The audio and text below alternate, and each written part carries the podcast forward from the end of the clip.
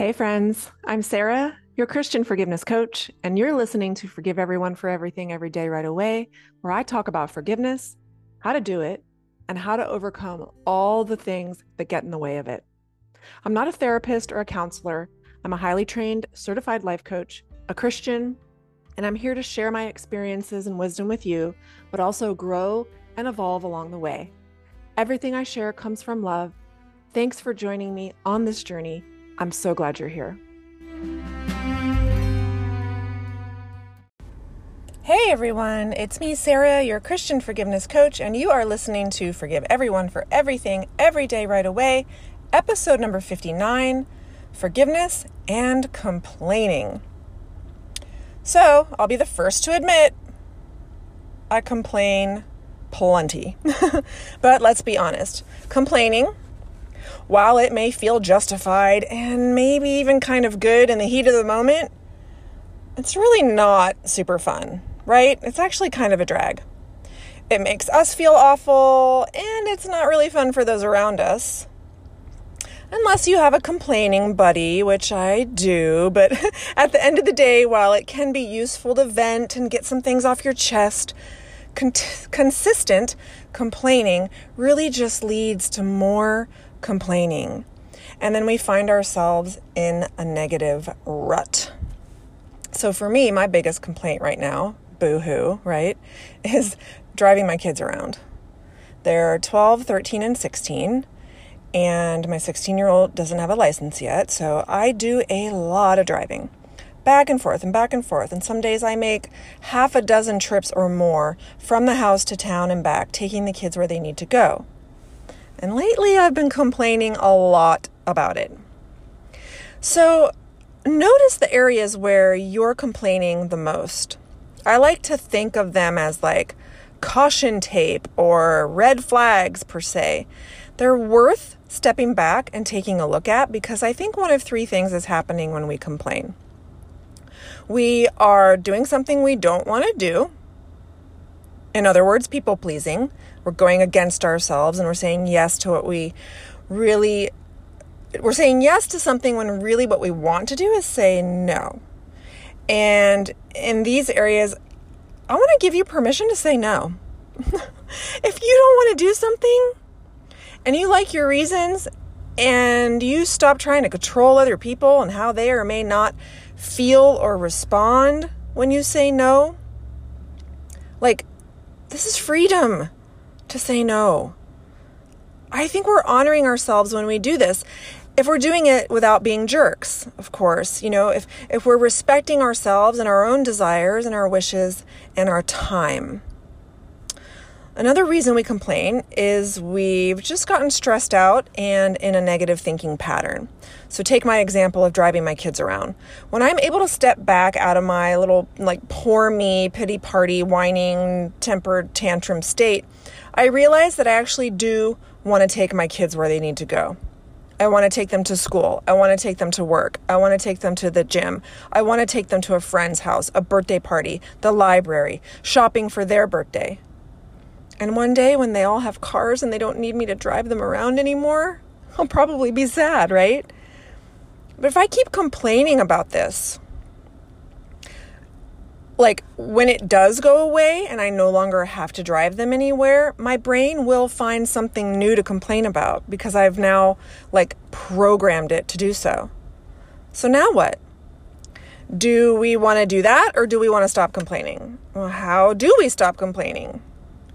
And I think it goes back to answering one of those two questions I mentioned earlier. And um, am I doing something I truly don't want to do? Or am I just thinking negatively about something I actually do want to do? And both are things that we can change, and neither is necessarily easy to do. So if you're saying yes to something that you actually want to say no to, sometimes that seems really, really scary.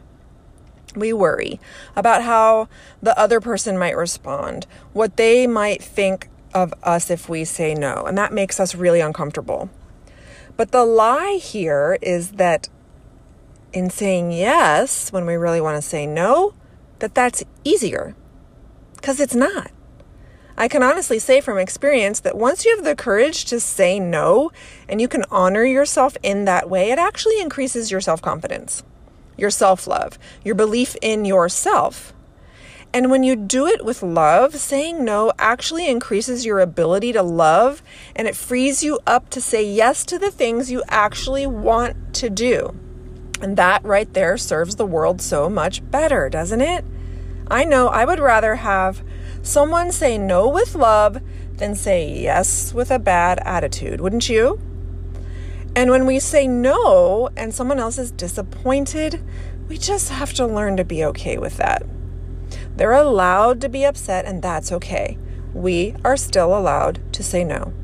I think the opportunity here is to pay attention to how we respond to someone after we say no if they're upset. Are we responding to them with love or with defensiveness? Are we being stubborn or are we being to, open to a loving conversation? Like, how would you feel when you decide to say no?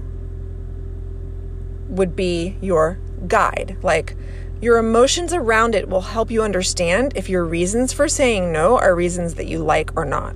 So if we say no, but we feel angry or defensive or righteous or stubborn, it's worth examining our reasons.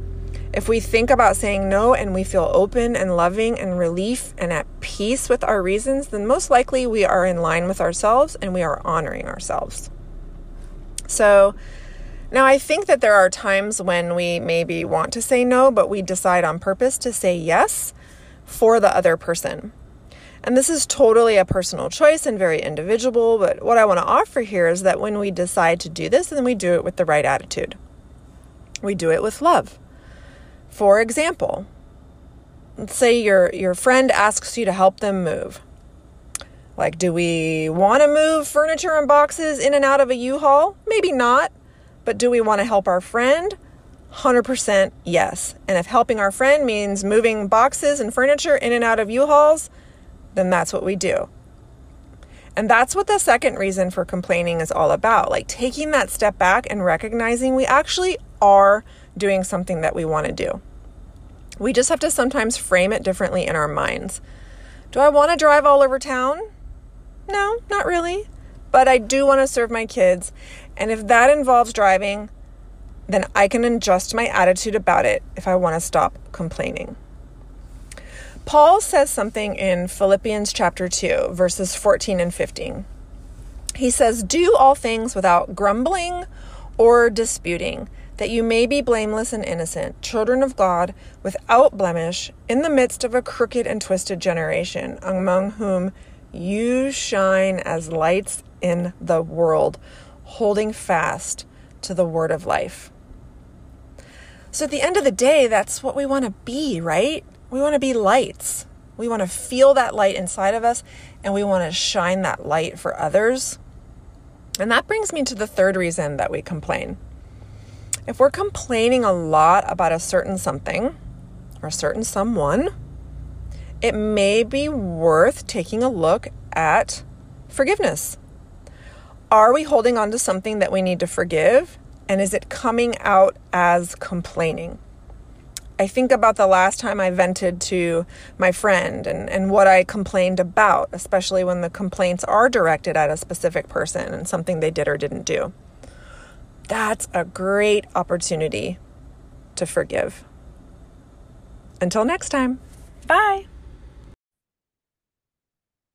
Hello, my friends. If you are ready to take the concepts I share and teach to a deeper level in your life and relationships, please join me in my one on one coaching program where we will talk about forgiveness and how it applies to whatever is going on in your life.